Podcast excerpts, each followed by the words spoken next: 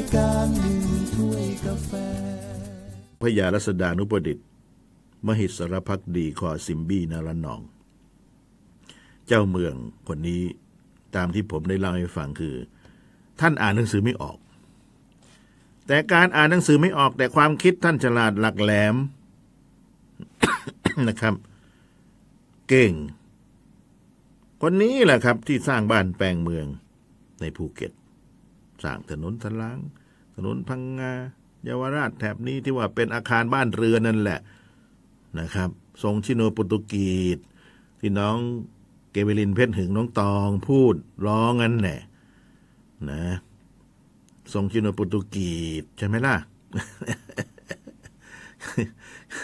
คือทรงสถาปัตยกรรมของจีนบวกกับโปรตุเกสนั่นแหละ เอามาจากปีดังเอามาจากมะละกานู่นแหละ นะครับ ถ้าใครไปมะละกาก็จะเห็นแหละครับ บ้านเมืองก็จะเป็นแบบถนนทลาง แบบถนนเยาวราชแถบๆนี้แหละนะคล้ายๆกันนะครับ อาคารบ้านเรือนคล้ายๆกันเพรามะละกาเนี่ยเคยเป็นเมืองขึ้นของโปรตุเกสนะครับ ในสมัยโปรตุโปรตุเกสที่เรืองอำนาจเนี่ยเขาก็จะมาที่นั่นเป็นประเทศแรกคือมะละกา ที่มะละกานะถ้าพูดไปแล้วก็จะมีพระเจ้าปรเมศวรนะครับ ปกครองอยู่ ตอนนั้นเนี่ยก็ยึดเมืองมะละกาเลยเป็นของโปรตุเกสต่อมาก็ฮอลันดาเข้ามายึดต่อนะครับ ต่อมาก็จีนก็มายุ่งอยู่เหมือนกันแหละ ในสมัยเจิ้งเหอนั่นแหละพระเจ้าปรเมศวรโดยบอกเจิ้งเหอว่าอย่าให้สยามหรือเสียมหลอเดี๋ยวมาวุ่นวายกับมะละกาเลย คือสมัยก่อนเนี่ย บ้านเมืองของเสียมหลอ คือกรุงศรีอยุธยาเนี่ยรัชการทุกรัชการนะครับ จะต้องส่งดอกไม้เงินดอกไม้ทองเครื่องราชบรรณาการไปที่กรุงศรีเออไปที่กรุงพระเจ้ากรุงจีนนะครับเครื่องราชบรรณาการก็เอาไปเอาไปนะเครื่องราชบรรณาการ แล้วก็เอาสินค้าไปขายด้วย วิธีการแบบนี้เรียกว่าจิ้มกล้อง นั่นแหละ จิ้มกล้องปสีเขาเรียนกันนะครับ จิ้มกล้องเนี่ย สมัยผมเด็กปสีเนี่ยเขาเรียนจิ้มกล้องเครื่องราชบรรณาการ เอาไปขายเอาสินค้าไปขายประมาณนั้นนะก็ไปบ่อยนะครับกรุงศรีอยุธยากษัตริย์ขึ้นครองใหม่หรือไม่ใหม่สุดแล้ว แต่ก็จะเอาสินค้าไปขาย แล้วเอาเครื่องราชบรรณาการไปด้วย ในสมัยพระเจ้ากรุงธนบุรีก็เหมือนกันครับ ทุกสมัยแหละครับ ก็เพิ่งมาสิ้นสุดในสมัย ถ้าจะไม่ผิดรัชกาลที่สามรัชกาลที่สี่ราวๆนี้แหละ ไม่ได้เดินทางไป ตอนนั้นนะถ้าว่าไปแล้วนะครับ ความเจริญ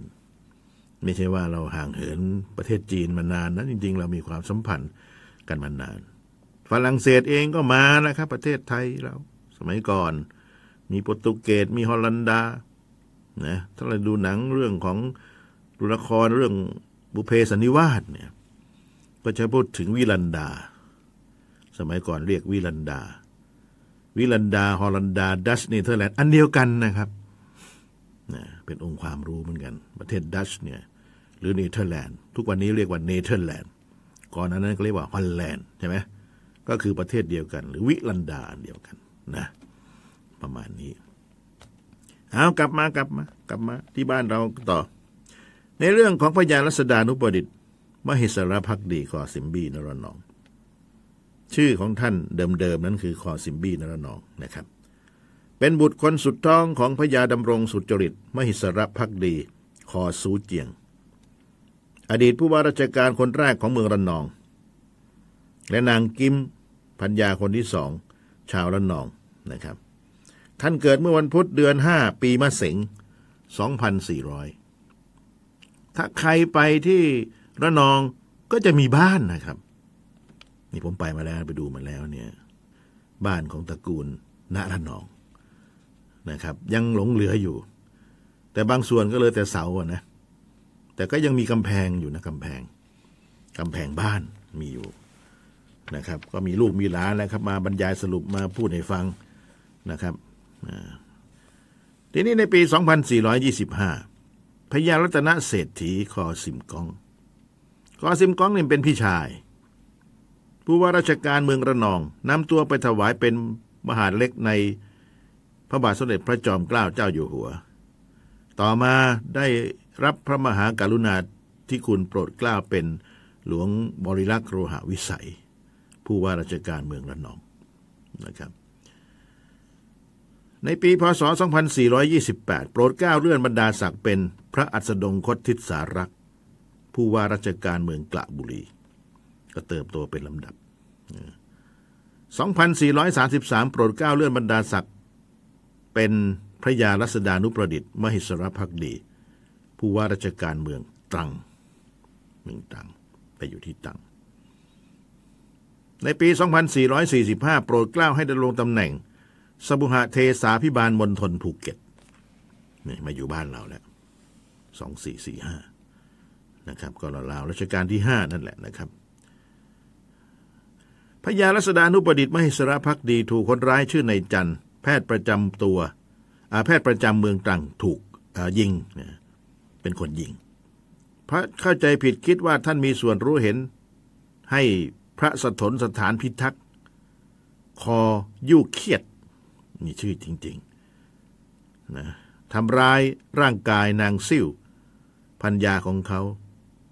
นะเลยปืนมายิง จริง ๆ แล้วเรื่องนี้เล่าให้ฟังก็ได้นะครับ สาเหตุของเรื่องนี้เพราะเหตุว่า ภรรยาของนายจันทร์ซึ่งเป็นแพทย์ประจำเมืองตรังเนี่ยถ้าแพทย์ประจำเมืองตรังก็คือ สาธารณสุขจังหวัดทุกวันนี้แหละนะพันยาท่านพร้อมลูก ได้แอบขึ้นเรือ แอบขึ้นเรือของพระยารัศดานุประดิษฐ์ แล้วก็ พระสถนสถานพิทักษ์ก็อยู่ในเรือลำนั้นนะซึ่งทั้งสองท่านเนี่ยไม่รู้ ว่าใครขึ้นบ้าง แต่พอเรือออกแล้วแหละครับนะจริง ๆ แล้วนี่พันยาของนายจันจะไปเมืองตังด้วย แต่แอบขึ้นไป ไม่ได้บอกพอเรือไปแล้วออกนอกภูเก็ตไปแล้วเนี่ยก็เพิ่งรู้ แล้วรู้ทำยังไงล่ะครับคุณนรงทีนี้จะไล่ลงกลางทะเลก็ยาก นะ ท่านก็เลยสั่งให้เรือของของท่านเนี่ยที่จะไปเมืองตรังเนี่ยไปแวะที่เกาะปัญญีก่อนนู่นแหละมีคนเกาะปัญญีอยู่นะไป แล้วก็ให้พันยาของนายจันเนี่ย ไปลงที่เกาะปัญญี ไม่ต้องพาไป ไม่ได้อนุญาตเนี่ย ใครพาขึ้นมา อะไรประมาณนี้ครับนายจันพอทราบข่าวก็โกรธนะโกรธว่าทั้งสองท่านเนี่ยให้คนลง ให้พันยาตัวเองลง พอถึงท่าเรือที่จังหวัดตรังก็เลยใช้ปืนยิงนะปืนปืนยิง ปืนสั้นเนี่ยยิง ทั้งสองท่านนะแต่ถูกพระยาสถนสถานพิทักษ์อาการสาหัสเลย แต่พระยานุพระยารัศดานุประดิษฐ์นี่ก็ถูกยิงเหมือนกัน แต่ว่าก็ไม่ค่อยสาหัสแต่สมัยก่อนการรักษา การยิงหรือกระสุนถูกยิงนี่ไม่ดี วิทยาการสมัยก่อนก็ไม่ก้าวหน้าแบบนี้นะครับ เพราะบอกว่าการเสียชีวิตตอนนั้นก็ไม่ไม่ใช่เหตุผลของของกระสุนสักเท่าใดหรอกนะเป็นอย่างอื่นเป็นโรคอื่นมาบวกมาควบด้วยก็เลย ถึงแก่นิจกรรมไปนะครับ ตอนนั้นเนี่ยเรื่องของท่านเป็นแบบนี้ก็น่าเสียดายซึ่งก็เป็นการเข้าใจผิดว่าพระยารัศดาไล่ลงจริงไม่ใช่ก็คือ พระสถนสถานพิทักษ์คออยู่เครียดนี่แหละ เป็นคนให้ลงประมาณนั้นนะครับ ท่านก็ถูกยิงเสียชีวิตตอนอายุ 56 ปีเองนะครับ น่าเสียดาย ทีนี้เรามาดูแนวคิดเรื่องของการปกครองบ้านเมืองของพระยารัศดานุประดิษฐ์ไมสรพักดี คนนี้ถือว่ามีความรู้ความสามารถแหละครับกตัญญูต่อแผ่นดินทนุบำรุงพระศาสนา เทิดทูนพระมหากษัตริย์ คุณสมบัติเหล่านี้ศึกษาได้จากการที่ท่านได้โปรดปรานในพระบาทสมเด็จพระจุลจอมเกล้าเจ้าอยู่หัว นะครับ ให้ห้อยกระบี่เข้าเฝ้า โดยไม่ต้องหมอบคลาน การเข้าเฝ้ากษัตริย์ต้องหมอบคลาน แต่ตอนนั้นไม่ต้องหมอบคลานเดินมาเลย ถือว่าได้เกียรติมากห้อยกระบี่ด้วยกระบี่ก็เป็นกระบี่พระราชทานด้วย ทีนี้ในรัชกาลต่อมาคือพระบาทสมเด็จพระมงกุฎเกล้าเจ้าอยู่หัว ได้โปรดเกล้าให้เป็นองคมนตรี และมีพระราชดำริจะแต่งตั้งให้เป็นเสนาบดีกระทรวงเกษตร เสนาบดีกระทรวงเกษตรก็คือรัฐมนตรีว่าการกระทรวงเกษตรแหละครับ ในรัชกาลที่หกท่านก็คงไม่เอาเนี่ยพญารัศดานุประดิษฐ์มหิสรพักดี ไม่เคยเข้าเรียนในสถานศึกษาใด ๆ เลย ในประเทศไทย แล้วที่สำคัญคือไม่รู้หนังสือ อ่านไม่ออกเขียนไม่ได้ เซ็นชื่อได้อย่างเดียว นะ เซ็นชื่อได้อย่างเดียวแต่ท่านมีความจำเป็นเลิศ อันนี้สำคัญ มีความรู้ความสามารถฟังและพูดนะฟังและพูดนะนะได้หลายภาษา เช่น ภาษามาลายูนะภาษาอังกฤษ ภาษาฮินดู สตานี ภาษาจีนอื่น ๆ รวมแล้วก็ประมาณห้าภาษา แต่ท่านเขียนหนังสือไทยไม่ได้ อ่านไม่ออกแต่พูดได้ เก่ง คือพูดแล้วเอาเขียนเขียนเขียนมีเขาเรียกว่ามีมีเลขาเขียน เขียนไป เขียนตามคำพูดนี่ก็สั่งไปใช่ไหมคิดอะไรได้ก็สั่งไป ประมาณนี้พญาลัษดานุประดิษฐ์ไม่สระพักดี มีวิธีการทำงานที่ไม่เหมือนใครนะครับ และยากที่จะคนอื่นจะลอกเรียนแบบท่านได้ นั่นก็คือมอบความมอบความไว้วางใจ ให้กับผู้ใต้บังคับบัญชาทุกคนให้ทำงานแทน ไม่เคยมีเรื่องที่ปรากฏว่าผู้อยู่ใต้บังคับบัญชาทำงานผิดพลาด ซึ่งท่านก็ต้องรับผิดชอบถ้าผิดมานะครับ หากท่านได้รับการยกย่องชมเชยจากเบื้องบน ท่านจะยกย่องชมเชยผู้ใต้บังคับบัญชาของท่านเช่นเดียวกันท่านตรวจสอบเอกสารสำคัญของทางราชการ โดยฟังจากคำอ่านของเลขานุการ หลังจากเลขานุการเขียนหนังสือตามคำบอกของท่าน และอ่านทบทวนให้ฟังอีกครั้งหนึ่งนั่นแหละ วิธีการทำงาน และหากมีข้อบกพร่องก็บอกให้แก้เลยแก้ตรงนั้น หากไม่มีคำบกพร่อง ท่านก็เซ็นชื่อทันทีนะเอกสารคำประกอบอื่น ๆ ของทางราชการ หรือของท่านเองที่จะนำไปแจกจ่ายแก่รัษฎรก็ใช้วิธีเดียวกัน ท่านมอบอำนาจความรับผิดชอบ สิทธิ์ขาด ให้แก่กำนันผู้ใหญ่บ้านในอำเภอปฏิบัติแทนท่านได้ แต่ต้องใช้อำนาจนั้นพิทักษ์ความยุติธรรม ท่านจึง เป็นคนที่มีเวลาว่างพอที่จะมีความคิดอิสระ บริหารราชการและออกรับฟังความคิดเห็นของชาวบ้าน อยู่ใกล้ชิดกับประชาชน แล้วก็ไม่ได้นั่งนอนอยู่ แต่ในทำเนียบเพื่อคอยแต่จะสั่งการและรับฟังเชื่อถือ แต่ถ้อยคำที่ผู้ประสบสอพลอเป่าหู เหมือนผู้ใหญ่บางคน ในตอนนั้นนะครับ เนี่ยคือการทำงานของพญารัษดา ทีนี้พญารัษดานุประดิษฐ์มหิสรพักดีเนี่ย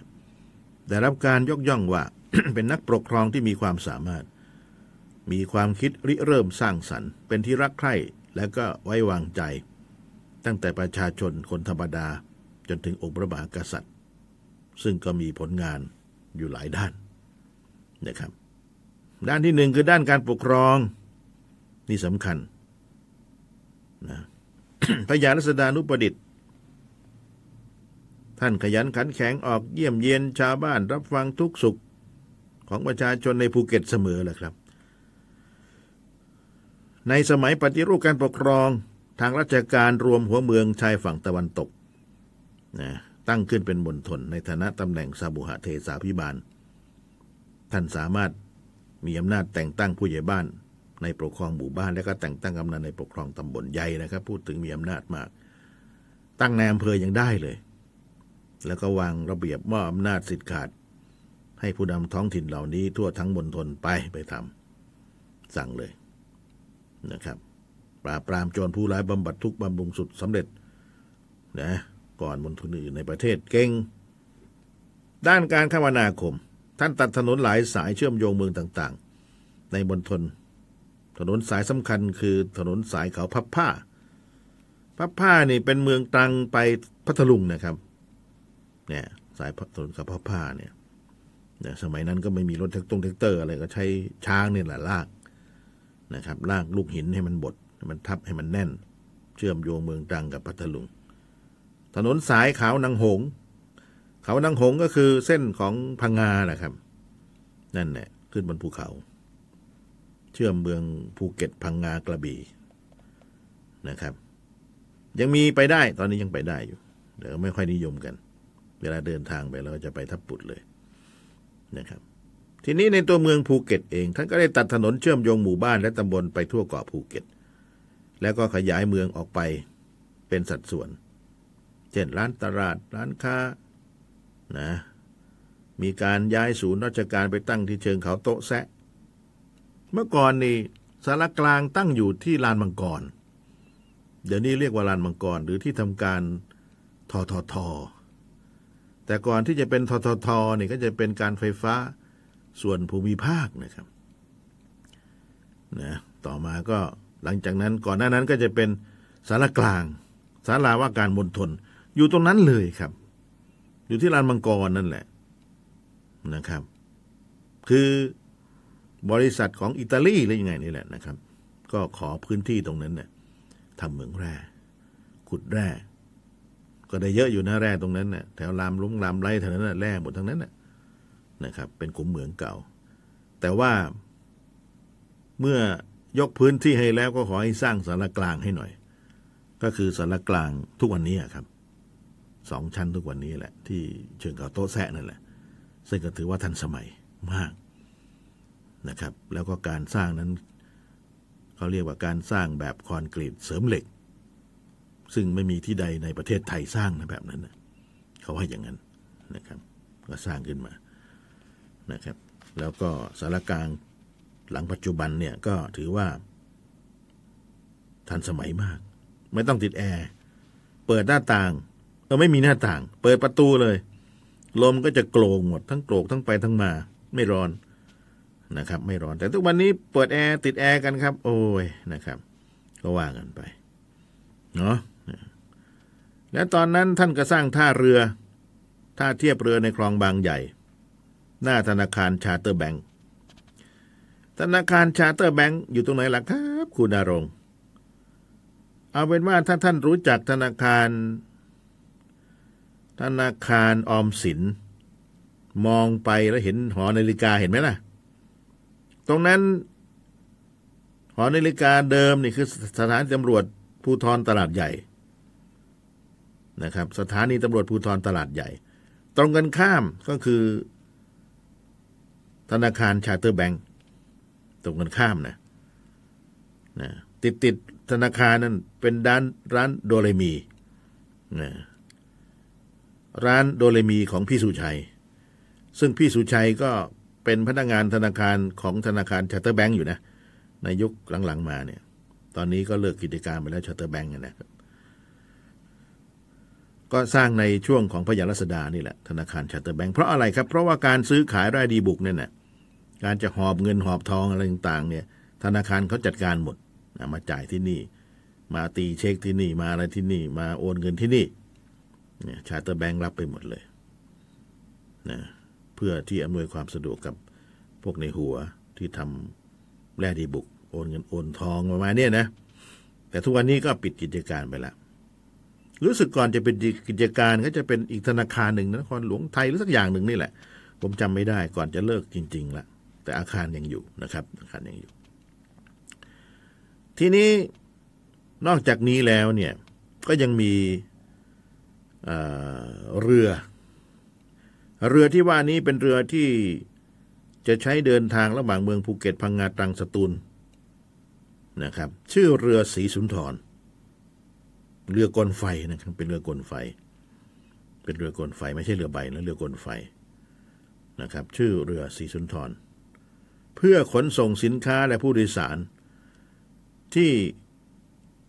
จะใช้ในการติดต่อหัวเมืองภายในมณฑลภูเก็ต ชื่อเรือสีสุนทร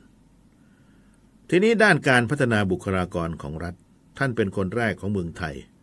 ที่ส่งข้าราชการในมณฑลไปศึกษาดูงานในต่างประเทศ ไปดูดิประเทศเขาเป็นยังไง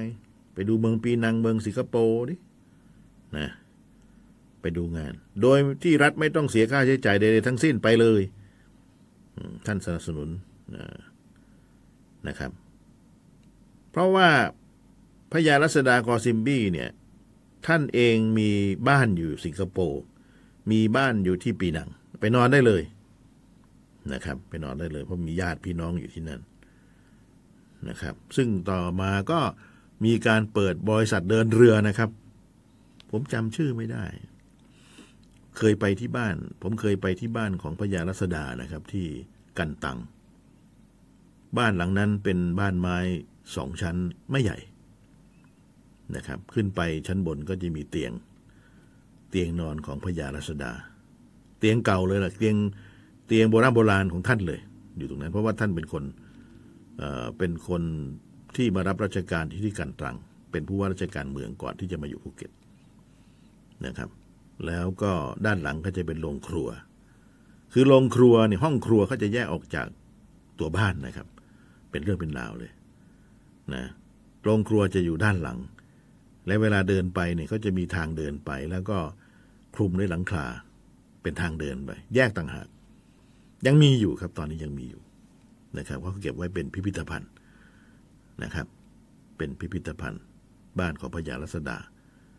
บ้านจริง ๆ เลยบ้านที่ว่าบ้านพักจริง ๆ ไม่ใช่บ้านหลวงนะนี่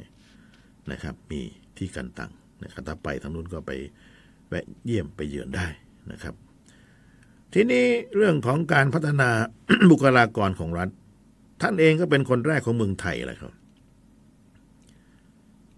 ที่ ส่งคนไปดูงานอย่างที่ว่านะไปดูประเทศนู้นประเทศนี้นอกจากสิงคโปร์แล้วก็ปีนังแล้วก็ไปประเทศอื่นก็มีนะครับ ในด้านของการศึกษาและการพัฒนาสมัยท่านเป็นเจ้าเมืองตรัง ท่านได้ย้ายที่ทำการรัฐบาลจากควรธานีไปตั้งที่กันตังก็กันตังมีสถานีรถไฟนะนะครับ มีสถานีรถไฟที่นั่น ซึ่งสถานีกันตังเนี่ยเมืองกันตังเนี่ยใกล้ท่าเรือเดินทะเล เหมาะในการเดินเรือ ท่านได้ร่วมมือกับหลวงปู่ลบ หลวงปู่ลบคือพระครูบริสุทธิ์ศรีลาจารย์ สังฆปาโมกแห่งเมืองตรัง สร้างวัดกันตังคือวัดตรังคะภูมิพุทธาวาสแล้วก็สร้างโรงเรียนลบจรุงวิทยา ซึ่งเป็นโรงเรียน เทศบาลวัดตรังนะครับ วัดตรังคภูมิ พุทธาวาสเป็นหลังแรกในเมืองตรัง ในเมืองอื่นๆ ท่านก็ร่วมมือกับพระสงฆ์สร้างโรงเรียนขึ้นทั่วมณฑลเช่นกัน เฉพาะในเมืองภูเก็ตนะครับพระยารัษฎาได้ย้ายที่ทำการรัฐบาลจากหน้าไปรษณีย์หลังเก่าเนี่ย ไปตั้งที่เขาโต๊ะแซะตามที่ผมบอก ท่านสนับสนุนให้เปิดโรงเรียนสอนภาษาจีน เช่น โรงเรียนหัวบุ๋น โรงเรียนหัวบุ๋นเนี่ย ต่อมาก็คือโรงเรียนภูเก็ตไทยหัวนั่นเองครับ ไปดูได้เลยภูเก็ตไทยหัวตอนนี้ก็เปิดให้ดูอยู่ ผมก็ไปมาแล้วครั้งหนึ่ง มีนิทรรศการนะครับ สวยงามบรรยายที่มาที่ไปของเมืองภูเก็ตได้ดีเลยนะครับ ถ้ามาแวะภูเก็ตก็ไปเยี่ยมไปเยือนได้นะครับ แล้วท่านก็ส่งเสริมให้เปิดโรงเรียนสอนภาษาไทย ซึ่งตั้งอยู่ในวัดมงคลนิมิตหรือวัดกลาง ตั้งแต่ปีพศ 2452 ต่อมาพัฒนาเป็นโรงเรียนภูเก็ตวิทยาลัยในปัจจุบันเนี่ยด้านการสาธารณสุขพระยารัษฎานุประดิษฐ์คอซิมบี๊ ณ ระนอง ท่านสร้างโรงพยาบาลขึ้นเป็นแห่งแรกในเมืองภูเก็ต โรงพยาบาลนะครับ โดยว่าจ้างนายแพทย์ชาวอังกฤษชื่อนายแพทย์แม็ก เป็นผู้จัดการดูแล ต่อมาก็พัฒนาเป็นโรงพยาบาลวชิระภูเก็ตทุกวันนี้นะครับ ท่านก็เป็นคนสร้างคนแรก โรงพยาบาลวชิระซึ่งเป็นชื่อพระราชทาน ของพระบาทสมเด็จพระมงกุฎเกล้าเจ้าอยู่หัว โรงพยาบาลวชิระมีเครื่องมือแพทย์ที่ทันสมัยครบครันนะครับ และที่สำคัญก็คือว่าโรงพยาบาลวชิระภูเก็ตเนี่ยมีเครื่องเอ็กซเรย์เป็นแห่งแรก ในประเทศไทยนะครับเนี่ยในประเทศไทยเอ็กซเรย์แห่งแรกนะด้านเศรษฐกิจ ท่านนำพ่อค้าข้าราชการไปศึกษาการตลาดและความต้องการสินค้าในตลาดเมืองปีนัง เมืองสิงคโปร์แล้วก็ข้ามฝั่งไปถึงเมืองอินโดนีเซีย โดยใช้จ่ายทุนส่วนตัวของท่านเอง แล้วเมื่อกลับมาก็นำพืชผลทางการเกษตรที่สำคัญเลย ก็คือยางพารานี่แหละครับพระยารัษฎาเป็นคนนำเข้ามานะครับแล้วก็ชักชวนให้ประชาชนได้ปลูกพืชเศรษฐกิจที่สำคัญคือยางพารา ปลูกจันทน์เทศ ปลูกมะพร้าวพริกไทยนะครับ แล้วก็ขยายผลไปทั่วภาคใต้ ท่านได้ติดต่อชักชวนให้ธนาคาร Chartered Bankมาเปิดสาขาที่ภูเก็ตนะครับในปีพศ 2450 เพื่อ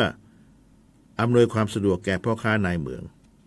มีการตราพระราชบัญญัติเหมืองแร่ขึ้นเป็นครั้งแรก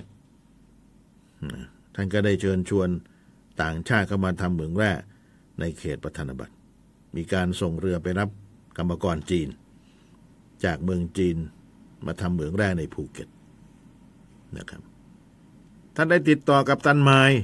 สำคัญนะกัปตันไมล์เนี่ยกัปตันไมล์นี่เป็นชาวออสเตรเลียนะครับเข้ามาทำเหมืองแร่ในเมืองภูเก็ต กัปตันไมล์ได้ก่อตั้งบริษัททุ่งคา Harbour นะครับทุ่งคา Harbour Dredging Company และก็นำเรือขุดแร่ลำแรกของโลก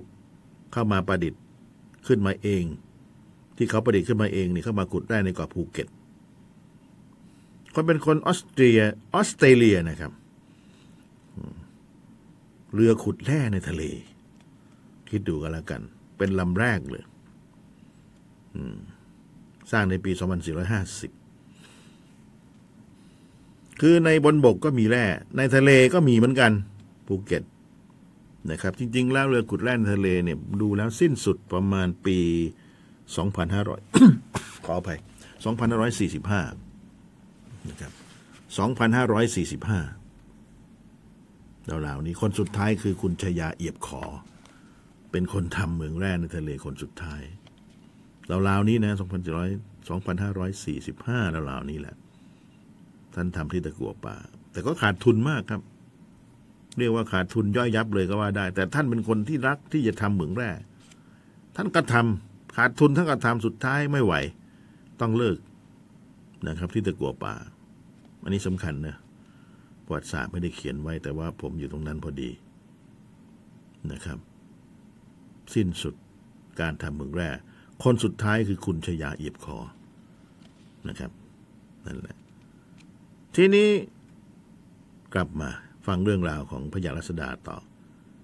พญารัศดานุประดิษฐ์ ท่านได้ใช้กุศโลบายแนบเนียน พัฒนาบ้านเมืองโดยไม่ต้องใช้เงินของรัฐนะครับ ส่วนรายได้รัฐก็ยังคงเก็บได้เหมือนเดิม เก่งนะคนนี้นะหัวการค้าด้วย ท่านได้ตกลงกับบรรดานายเหมืองทั้งหลาย ที่ต้องการกลบเกลี่ยดินทรายและขุดลอกครูคลองหลังทำเหมืองแล้ว ให้นำเครื่องมือมาช่วยทำถนนหนทาง เพื่อสะดวกแก่การจราจร และขนส่ง ผ่านหน้าที่ทำการบริษัทของนายเหมืองเองนะครับ บางสถานที่ซึ่งเป็นที่ตั้งสถานที่ราชการมาแต่เดิม ซึ่งกำลังเสื่อมโทรมเพราะไม่ใช่อาคารถาวร ท่านอนุญาตให้รื้อเพื่อทำเหมืองเลยรื้อไปเลย แต่ต้องสร้างอาคารสถานที่ราชการให้ใหม่แบบถาวร ในสถานที่ที่กำหนดแห่งใหม่ ซึ่งในเมืองทั้งหลายก็ไม่ขัดข้องนะครับ ว่าตรงนี้ก็บ้านเก่าแล้วรื้อได้